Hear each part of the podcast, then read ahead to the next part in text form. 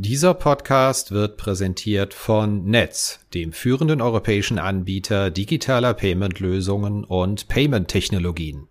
Am Ende des Tages ist es trotzdem so, dass wenn man als Bank operiert und eine Zukunft haben will, muss man sich auf dieses geänderte Umfeld auch einstellen. Und wir haben in einigen Situationen eben bemängelt und sehen das immer mehr, dass eben Manager sich und auch ganze Companies sich einfach darauf einrichten, dass es halt schwer ist und es ist halt so. Und das können wir nicht akzeptieren.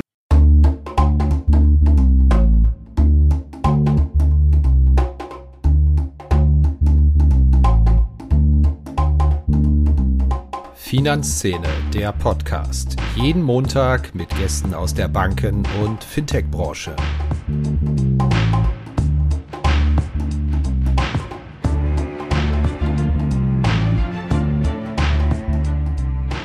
Herzlich willkommen bei einer neuen Episode von Finanzszene, der Podcast.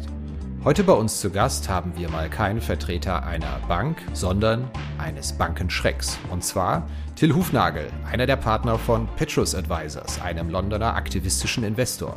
Im Prinzip sind Hufnagel und Kollegen Fondsmanager wie alle anderen auch, unterbreiten aber auch anfangs unverbindliche Empfehlungen, wenn sie der Meinung sind, dass man ein paar Dinge besser machen kann bei den Unternehmen, bei denen man eingestiegen ist. Und wenn diese Empfehlungen kein Gehör finden, dann wird es auch mal laut und unfreundlich. So war es bei der letztlich erfolgreichen Kampagne in Sachen Comdirect ab Herbst 2017 wo man Großaktionär war. Und so ist es auch aktuell bei der Arealbank, wo es in vier Wochen zu einem Showdown auf der Hauptversammlung kommen könnte. Petrus gehören auch an der Arealbank knapp 10 Prozent. Und inzwischen hat man keine unverbindlichen Empfehlungen mehr, sondern fordert Köpfe. Wir haben mit Hufnagel darüber gesprochen, warum macht man sowas? Wie macht man sowas? Ist der öffentliche Schlagabtausch eine Art Showboxen? Und warum wird Petrus ausgerechnet so oft bei Banken fündig, wenn man glaubt, die Unternehmensführung lasse die Dinge schleifen? Mein Name ist Christian Kirchner von finanzszene.de. Los geht's. Ja, schön, dass das geklappt hat. Herzlich willkommen bei uns im Podcast, Herr Hufnagel. Guten Tag, Herr Kirchner. Hallo, ich freue mich auch. Die erste Frage, die ich an Sie habe, Ihr Unternehmen nennt sich seit gut zehn Jahren Petrus Advisors. Äh, Petrus war der erste Leiter, Lehrer aller Christen und ist der erste Papst aller Päpste. Sind Sie nach dem Papst Petrus benannt oder nach dem Rotwein, der 2500 Euro die Flasche kostet? Der Name Petrus hat mehrere geschichtliche Bedeutungen und äh, das gefällt uns auch ganz gut dabei. Ich glaube, er spiegelt aber auch so ein bisschen unseren Ansatz wider wir versuchen ja engagiert und aktiv zu investieren, gleichzeitig dabei aber konstruktiv zu sein, soweit es möglich ist. Ähm, sozusagen das Gegenteil von Petrus. Petrus ist ja auch äh, sozusagen äh, derjenige, der den Eingang zum Himmel kontrolliert, ist natürlich der Höllenhund, der Cerberus, der die, das Gleiche äh, mit der Hölle tut. Und ich glaube, dass auch eine gewisse ähm, ein gewisser Versuch, sich sozusagen vom, vom Approach her, vom Ansatz her ein bisschen dadurch abzusetzen und zu signalisieren, dass wir auch konstruktiv sind. Also wir, wir heißen ja auch nicht äh, zum Beispiel Petrus Capital, sondern durchaus gewollt Petrus Advisors, was dieses Thema konstruktives Zusammenarbeiten und auch Unterstützen nochmal auch äh, klarstellen soll. Erzählen Sie doch mal, wie Sie überhaupt auf die Idee gekommen sind, ein aktivistischer Investor zu werden, zu sagen, wir legen schon Wert drauf, dass wir mit Unternehmen konstruktiv zusammenarbeiten, aber wenn die Zusammenarbeit sich nicht konstruktiv gestaltet, dann suchen wir durchaus auch die Öffentlichkeit. Die Geschichte von Petrus ist eigentlich äh, sehr interessant. Das Unternehmen wurde von meinem Partner Klaus Umek schon im Jahr 2009 gegründet. Damals, ähm, er war ehemaliger Goldman-Banker. Ich kenne ihn auch von Goldman, wo ich selber lange war. Ich bin allerdings länger bei Goldman geblieben, wo ich auf der Private Equity Seite war. Und ursprünglich war die Idee, ähm, äh, wie man es von einem M&A-Banker erwarten würde, sich aktiv einzubringen in äh, M&A- und Übernahmesituationen am Kapitalmarkt. Und äh, über die Zeit, unter anderem auch dadurch, dass ich dazu kam, ist uns dann bewusst geworden, dass der breitere, ähm, was die Amerikaner aktivistischen Ansatz nennen, einer ist, der in Europa und auch gerade in der deutschsprachigen Re ähm, Region sehr, sehr viel Potenzial noch birgt. Und so haben wir dieses Mandat dann wirklich erweitert und ich würde sagen, zwei Drittel mindestens der Situation, die wir uns äh, engagiert ansehen, sind wirklich Themen, wo es Unternehmen hat, die an für sich gute Unternehmen sind, gute Märkte, wo es aber einfach Verbesserungspotenzial gibt und wir eben versuchen, äh, das ähm, darauf hinzuwirken, dass das Potenzial geholt werden kann. Sie machen das jetzt über etwas mehr als zehn Jahre als Petrus Advisors und wenn man sich mal Ihre sogenannten aktiven Investments ansieht, Comdirect, Areal, Immofinanz, Moneta, Credito, jetzt muss ich es richtig aussprechen. Äh, warte, wie spricht man es richtig aus? Valtelinese. Valtelinese, okay. Sie scheinen ein Fäbel für Finanzwerte zu haben bei Ihren aktiven Investments. Woran liegt denn das? Der Hintergrund ist, dass wir uns eigentlich mit Themen beschäftigen, wo wir wirklich meinen, wir können sie wirklich durchdringen. Auf der Basis, äh, dass wir Erfahrung haben in Industrien, dass wir Leute kennen, dass wir ein Netzwerk haben. Die Industrien, in denen wir uns vor allem untun, äh, untun sind zum, zum einen natürlich ähm, Banken, Finanzindustrie, dann aber auch, ähm, Sie hatten schon erwähnt, Immobilien. Wir machen relativ viel Industrie, zum Teil auch Energie, Dienstleistungen.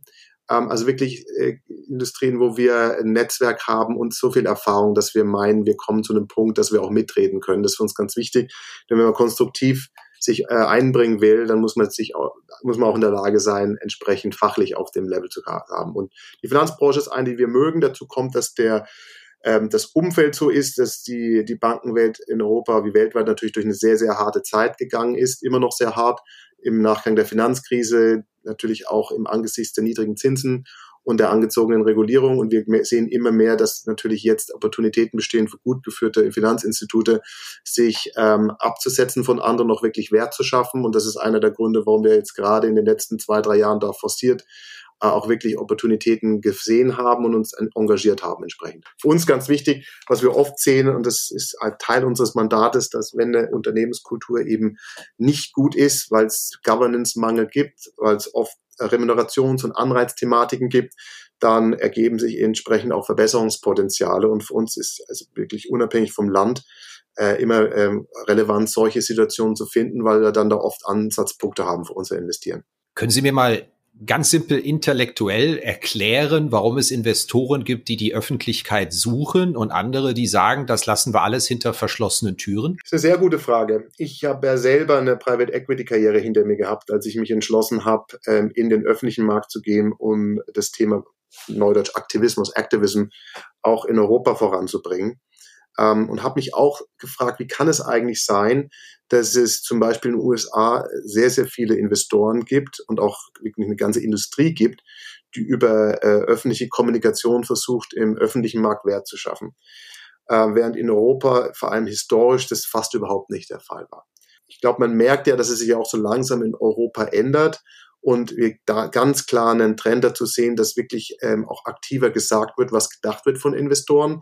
Allerdings historisch ist es schon so, dass eben viele der traditionellen ich nenne es mal Long-Only-Investoren, eine Politik verfolgen, in der sie eben nicht öffentlich sich äußern zur Situation, sondern wenn dann überhaupt im geschlossenen Raum mal mit einem Management-Team oder einem Aufsichtsrat sich hinsetzen. Gleichzeitig ist es durchaus so, dass viele der großen Institutionen auch überhaupt nicht in der Lage sind, sich mit eigenen einzelnen Unternehmen auseinanderzusetzen und dann entsprechend äh, auch diese Idee, was öffentlich zu sagen, ja auch ganz äh, selten aufkommt. Auch da sehen wir zumindestens bei Unternehmen, die aktiv investieren, ähm, langsam auch eine Verbesserung, weil das Thema ESG und damit eben auch der Governance-Fokus immer mehr in den Vordergrund gerückt wird und Leute einfach sagen, es kann nicht sein, dass ihr Aktionärsgeld verwaltet und investiert, aber die Rechte nicht ausnutzt. Dagegen, und das ist der Trend, der natürlich dagegen läuft im Moment, äh, ist, sind wir in einer Situation, wo es immer mehr passiv investiertes Geld gibt. Und da ist natürlich auch klar, dass solches Geld nicht ähm, öffentlich, äh, öffentlich ausspricht, ähm, was die entsprechenden Portfolio-Manager denken, logischerweise. Und für uns ist das ganz wichtig, dass wir das tun.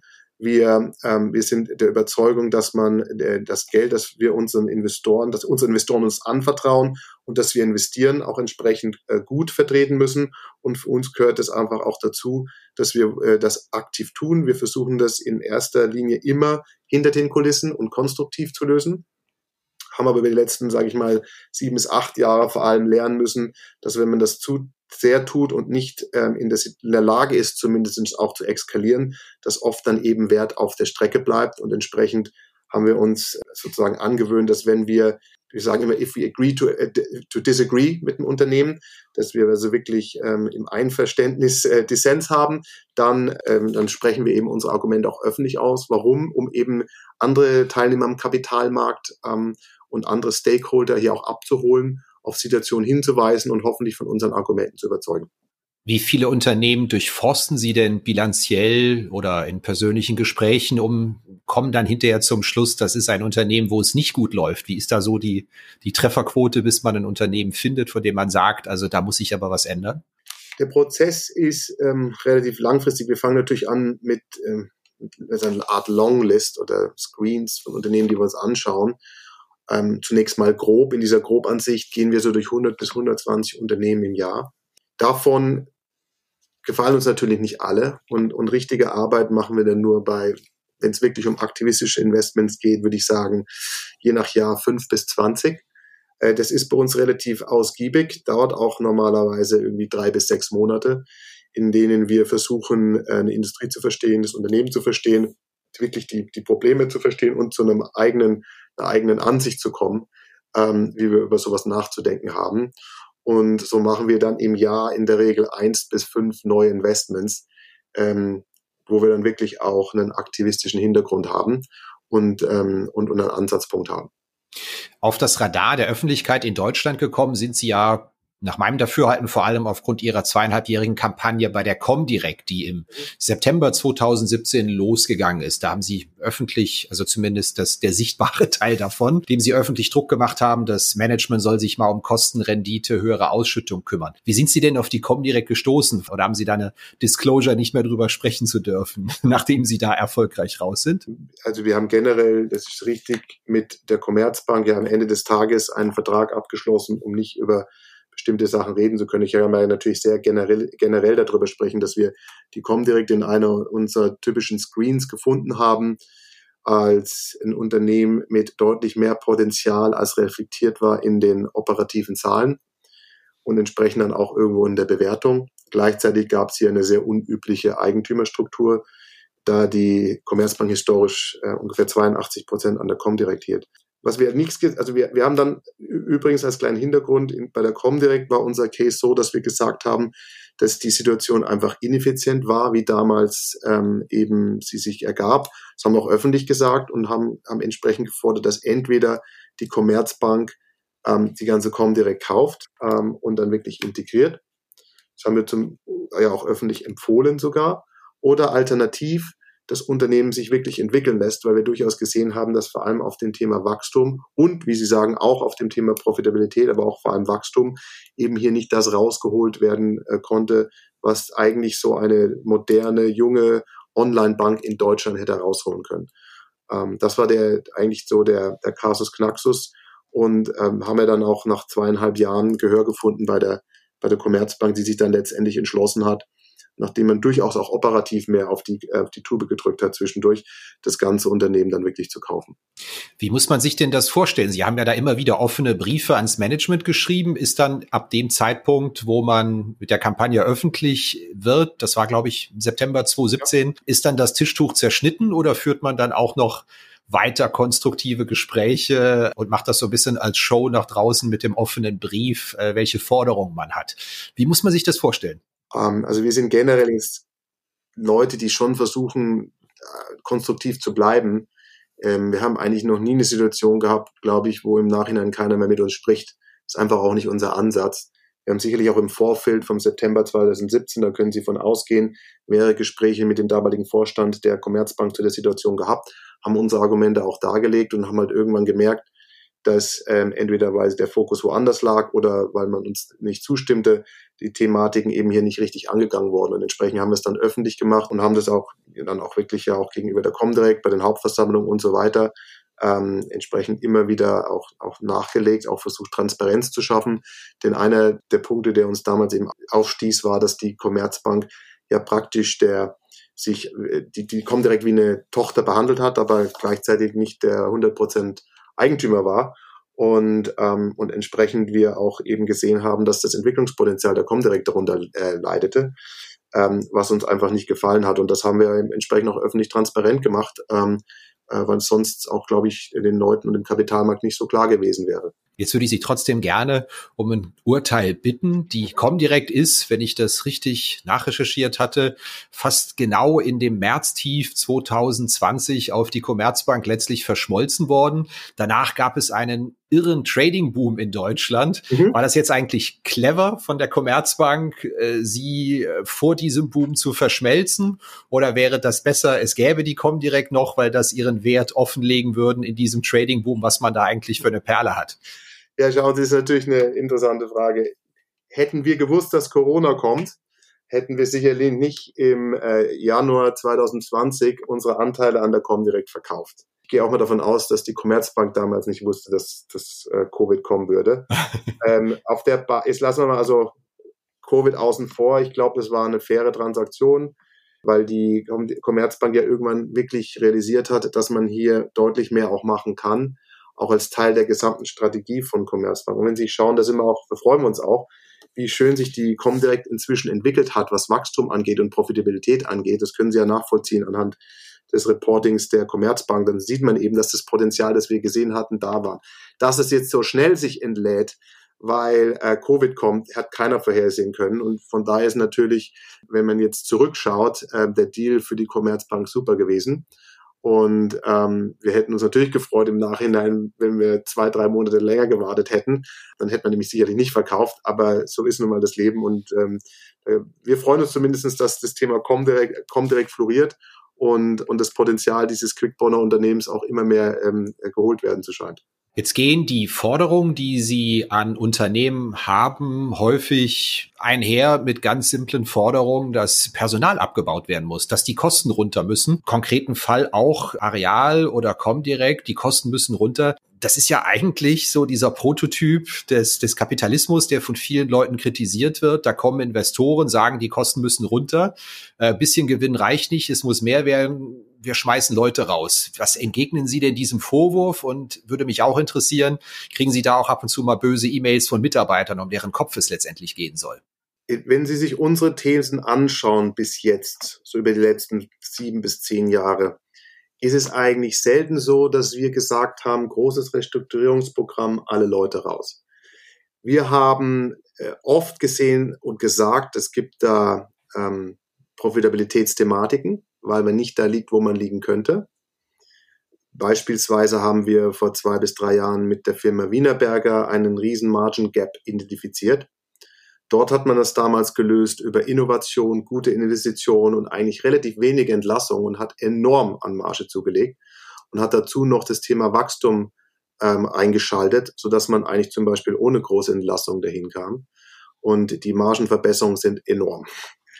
Ähm, bei der Comdirect war das Situation so, dass wir gesehen haben, da gibt es Thematiken. Wir haben aber auch nie gesagt, ähm, in Quickborn macht hier mal einen Kahlschlag hier muss die Hälfte der Belegschaft weg. Ganz im Gegenteil, wir haben gesagt, dieses Unternehmen wird zurückgehalten, weil es eingebettet sein muss in die teuren und teilweise verkrusteten Strukturen der Commerzbank und haben eigentlich dafür plädiert, dass man sozusagen dieses Unternehmen in die Freiheit gibt, sodass man das Wachstumspotenzial ausholen, herausholen würde und, da würde, entsprechend würde auch die Profitabilität hochkommen.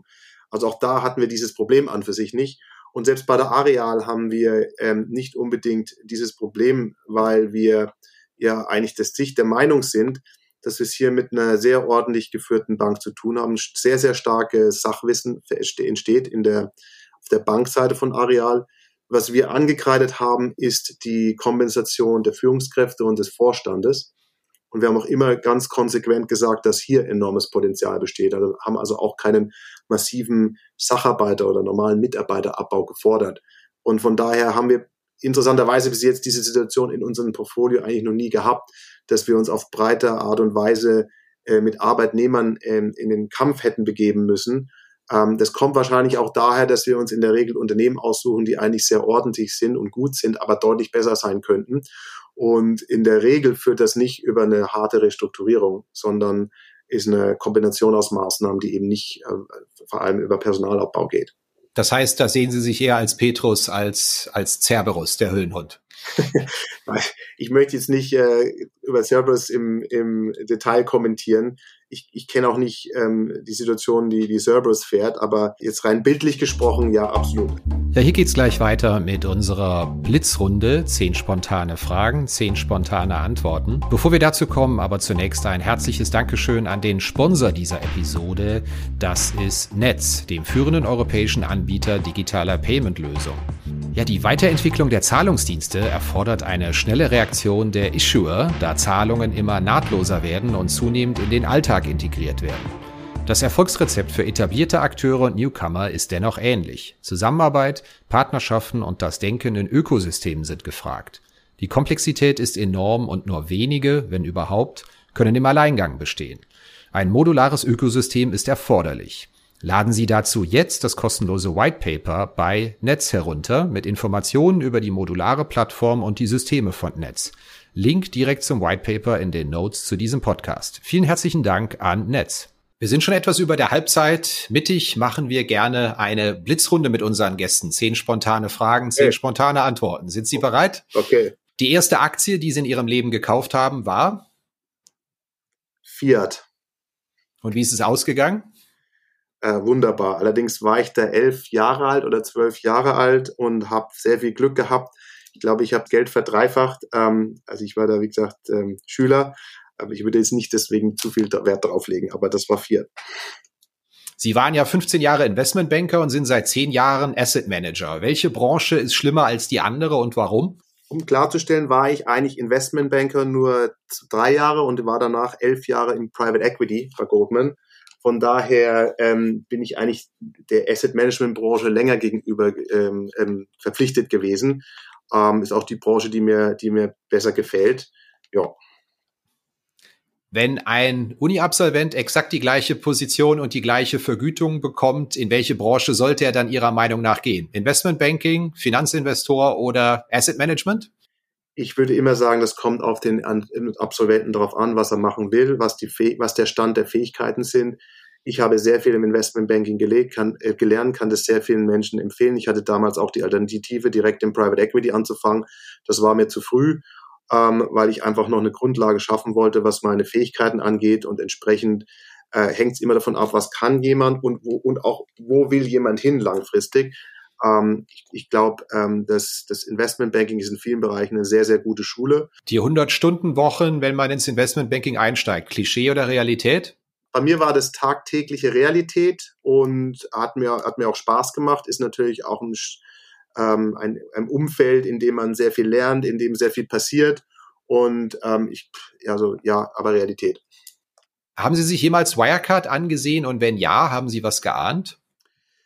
Wirecard war für uns nie eine zentrale Position, weil wir äh, normalerweise in kleineren Unternehmen von eins bis ungefähr sieben Milliarden Market Cap investieren. Und von daher aktivistisch und aktivistisch hätte es hier sowieso keine große These geben, unseres Erachtens nach. Ähm, wir haben es natürlich verfolgt, beobachtet, ähm, uns keine aber detaillierte Meinung ähm, gebildet. Also es ist nicht so, dass wir drei bis sechs Monate äh, akribisch Due Diligence betrieben hätten, um äh, diese, diese Sachen, die inzwischen alle rausgekommen sind, schon früher rauszufinden. Sie waren ja auch Finanzinvestor. Ich glaube, wenn Sie sich dazu jetzt äußern, es fällt nicht unter die Compliance-Regelung. Kommen Sie bei den Bewertungen, die für viele Fintechs aufgerufen werden, noch mit? Wir haben heute bei Finanzszene eine Meldung drin, dass ein Fintech, das 35 Millionen Ertrag macht, locker auf ein 1,2 Milliarden Euro Bewertung kommen kann. Kommt man da noch mit oder raufen Sie da schon die Haare? Wir sind generell als Investoren im traditionellen Value-Bereich unterwegs haben von daher natürlich ein Auge auf äh, neue Technologien in unseren Industrien, auch in anderen Industrien. Und sicherlich hat, die, haben die letzten Jahre gezeigt, dass Innovation enorme Chancen hat, um wirklich ganze Sektoren umzukrempeln. Und entsprechend haben wir auch einige entsprechende Erfolge gesehen. Und die Bewertungen für Fintech-Unternehmen wie auch andere Wachstumsunternehmen sind und deswegen in die Höhe geschnellt. Äh, für uns, wir beobachten das, ich sag mal, aus der, aus der Ferne, weil wir uns normalerweise oder eigentlich immer mit traditionellen Unternehmen beschäftigen. Aber ganz klar eben ist es natürlich ähm, in, in, in, also für den Nicht-Experten, der jetzt nicht 100% drinsteckt, teilweise sind das schon schwindel, äh, schwindelerregende Höhen, in der sich die Bewegungen da befinden, wie auch in anderen Industrien. Ähm, aber nichts, wo wir, sage ich mal, investieren würden. Sind ja noch in der Blitzrunde. Spontane Frage. Standardrat für Neulinge lautet, macht doch einen ETF-Sparplan auf den MSCI World. Ist das mal total pauschal ein super Einstieg in den Kapitalmarkt oder etwas, was Sie nicht so clever finden? Als aktive Investoren hoffen wir, dass wir den Markt für unsere Investoren schlagen. Haben wir historisch auch. Ich denke, dass für viele Investoren, auch kleinere Investoren, die Kapital arbeiten lassen wollen und auch ähm, unter anderem auch in Equities arbeiten lassen wollen, sind äh, ETF-Sparpläne sicherlich nicht dumm, ähm, solange man natürlich auch diszipliniert dabei bleibt und äh, regelmäßig reingibt, ohne wirklich die äh, zu versuchen, dann wirklich den Markt zu timen. Ähm, ja, why not? Kleine Einschubfrage. Sie sprachen eben davon, dass viele passive Investoren ja naheliegenderweise nicht den Mund aufmachen, aktivistisch sind. Profitieren Sie von dem Passivboom, weil je mehr Leute passiv investieren, desto machtvoller wird's, wenn mal jemand was sagt? Hat Vor- und Nachteile. Nachteil ist natürlich, dass es schwerer ist, andere Investoren überhaupt zu erreichen und anzusprechen, äh, weil oft implizit auch die, äh, die Macht der äh, Proxy-Advisor, ähm, der Stimmrechtsberater, wächst, denn viele der, der Passiven, wenn sie abstimmen, stimmen so ab. Super. Blitzrunde ist damit vorbei. Ich würde Sie noch bitten, mal einen allgemeinen Blick auf die deutsche Bankenlandschaft zu werden. Da haben Sie sich ja in einigen Fällen über die mangelnde Rendite beklagt. Viele Banken argumentieren aber, na ja, das ist hier doch dem Wettbewerbsumfeld geschuldet. Wir sind dermaßen overbanked hier. Wir haben es mit quasi Non-Profit-Wettbewerbern zu tun aus dem Genossenschafts- oder Sparkassenlager. Man kann hier eigentlich gar kein vernünftiges Banking im Privatkundengeschäft oder Firmenkundengeschäft betreiben. Wie ist da Ihr Blick auf den Markt? Also ohne Frage ist der deutsche Bankenmarkt und jetzt wirklich allgemein gesprochen strukturell schwierig. Ähm, Sie sprachen das Thema äh, der vielen Anbieter an. Sie sprachen das Thema der teilweise nicht voll auf Profit ausgelegten Anbieter an. Und dazu kommt das äh, niedrige Zinsumfeld und die sehr anspruchsvollen regulatorischen Anforderungen die Banken weltweit und insbesondere in Europa und auch in Deutschland natürlich in den letzten 10 bis 15 Jahren dazugekommen sind. Auch in einem schweren Umfeld äh, sichergestellt werden muss. Das war auch einer der Gründe, warum wir zum Beispiel nach eineinhalb Jahren wirklich Zusammenarbeit mit der Areal äh, konkludiert haben, dass einfach deutlich mehr passieren muss, weil man sich einfach ähm, zu sehr vor das äh, vor die Ausrede gestellt hat, dass es, dass es einfach das Umfeld so schwer ist. Und da braucht es Selbsthilfe, da braucht es auch Innovation und teilweise eben auch die Einsicht, dass sich die, ähm, die Umstände geändert haben und man nicht so weitermachen kann wie vor 10 bis 15 Jahren. Ich glaube, äh, einige der deutschen Banken, auch Großbanken, haben gezeigt, dass man mit halbherzigem Herangehen eben scheitert ähm, am Ende des Tages und ähm, das dazu führt, dass man eine schwache oder geschwächte Bankenlandschaft hat, was auch keinem nützt. Ähm, von daher äh, lange Antwort auf Ihre Frage. Aber ich denke schon, dass es, äh, wir denken, dass es wichtig ist, gute Banken zu haben, starke Banken zu haben und entsprechend ähm, die Hausaufgaben auch gemacht werden müssen, um diese Richtung hinzukommen. Auch wenn das Umfeld schwer ist und sicherlich auch noch ähm, äh, schwer bleiben wird für die kommenden Jahre. Sie haben erwähnt, dass Sie momentan ja mit der Areal ja einen durchaus öffentlichen Disput austragen über die Strategie des Unternehmens. Das ist ja nun auch eine Bank, in das die Corona-Krise wie ein Blitz reingefahren ist. Mhm. Ein Gewerbeimmobilienanbieter liegt auf der Hand, dass wenn man ein Portfolio hat, äh, in dem Hotels und, und Retail drin ist, dass es da problematisch ist. Kommt man da auch mal auf den Gedanken, buh, äh, schlechtes Timing, vielleicht ist das jetzt nicht das Umfeld, in dem man bei dem Unternehmen als aktiver Investor mit fast fast 10 Prozent die Daumenschrauben anlegen sollte? Areal war unsere These schon formuliert, bevor die Covid-Krise wirklich äh, eingetreten ist. Wir haben von Anfang an gesagt, dass äh, Areal auf der Bankenseite ein solide geführtes Unternehmen ist. Man hat ja über die letzten Jahre auch nach der Finanzkrise noch mehr Risiko sogar aus dem Loanbook rausgenommen.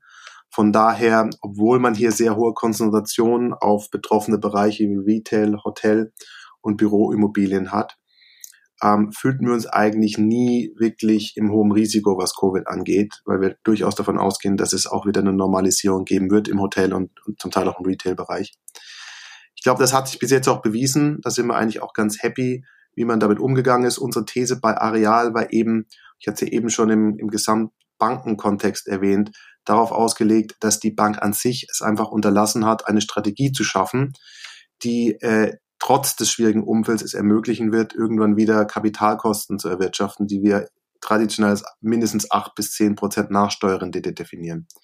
Und die gab es einfach nicht, weil man äh, halt argumentiert hat, der Markt, was der Markt hergibt, in, in, also in Form von Zinsmarge und was die Regulierung fordert in Form von Eigenkapitalunterlegung, reicht einfach nicht, um die Rendite zu erzielen. Und, und, und wir haben öffentlich gesagt, und da stehen wir auch dazu, dass das nicht genug ist als Antwort, sondern dass man einfach mehr passieren muss, dass man das Thema Kosten aktiv und aktiver angehen muss und dass man auch versuchen muss, eben äh, Eigenkap also äh, Einnahmenströme zu generieren, die weniger Eigenkapitalunterlegung benötigen, wie zum Beispiel Asset Management etc.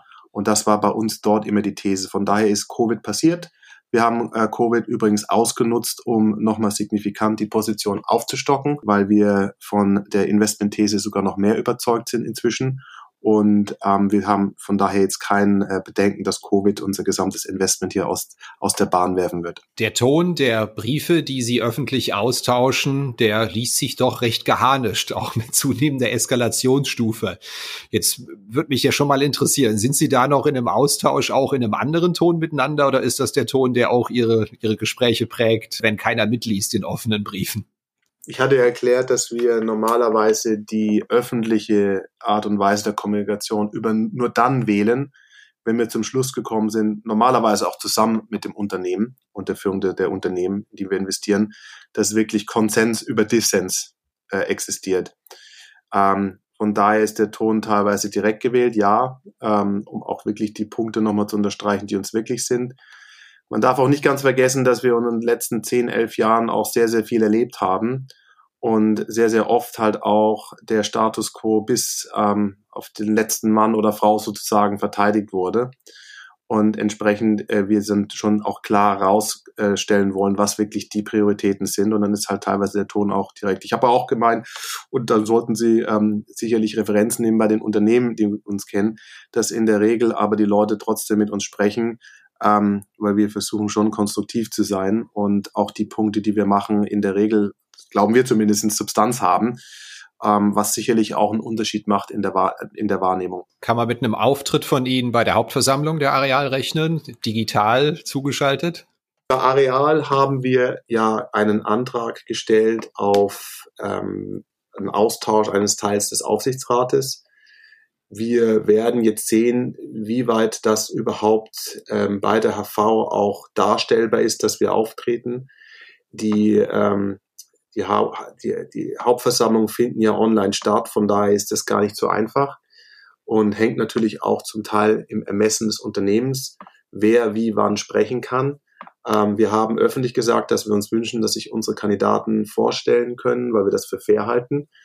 Ähm, ich glaube, das ist wichtig, ist uns noch wichtiger, als dass wir selber sprechen können. Ich glaube, wir haben in den letzten sechs Monaten oder fünf Monaten sowieso relativ viel gesagt oder sagen müssen zum Thema Areal öffentlich.